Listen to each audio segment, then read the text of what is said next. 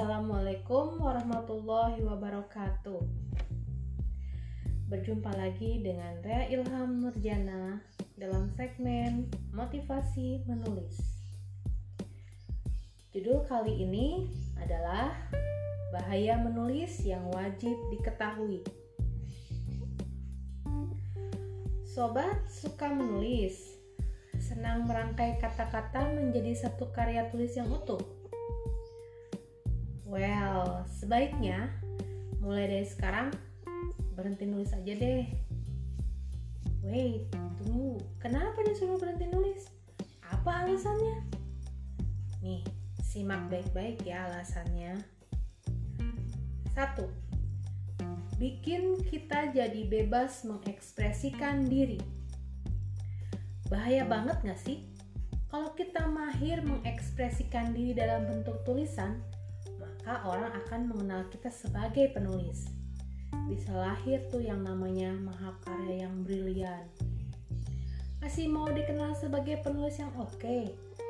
Jangan, nanti jadi terkenal loh.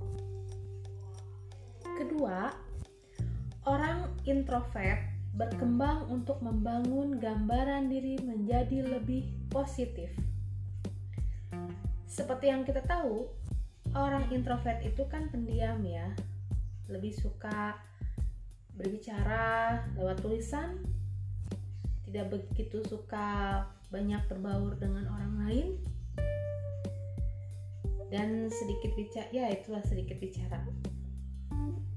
Nah kalau banyak orang introvert menjadi pribadi yang positif maka tingkat depresi juga bisa turun drastis loh. Tingkat bunuh diri bisa diminimalisir. Wah bahaya banget kan? Polisi, psikolog, psikiater, rohaniawan, dan profesi yang sering menghadapi orang-orang introvert yang bermasalah bisa-bisa kekurangan lapangan kerja loh. Yang ketiga self healing is working tanpa malu, bahkan dengan bangganya, banyak penulis yang mengatakan kalau dengan menulis, maka jiwa mereka terasa lebih sehat, beban pikiran menjadi ringan, hidup jadi lebih bahagia. Oh, tidak! Kalau hal itu terjadi, maka pasien gangguan jiwa bisa berkurang, rumah sakit jiwa bisa ditutup, dan bangkrut. Lalu, tingkat literasi orang Indonesia bisa langsung melesat naik ke peringkat satu dunia di bidang literasi. Produksi pembuatan buku pun akan meningkat tajam. Gawat kan sobat? Yang keempat, mendatangkan penghasilan. Wah, kalau yang satu ini dijamin rajanya raja bahaya. Sebab orang akan berlomba-lomba membuat karya tulis yang terbaik, giat mempromosikan karya tulis mereka, dan bisa lahir banyak buku bestseller serta tulisan viral yang non-hoax. Orang-orang akan sangat mengutamakan kualitas untuk mencerdaskan masyarakat.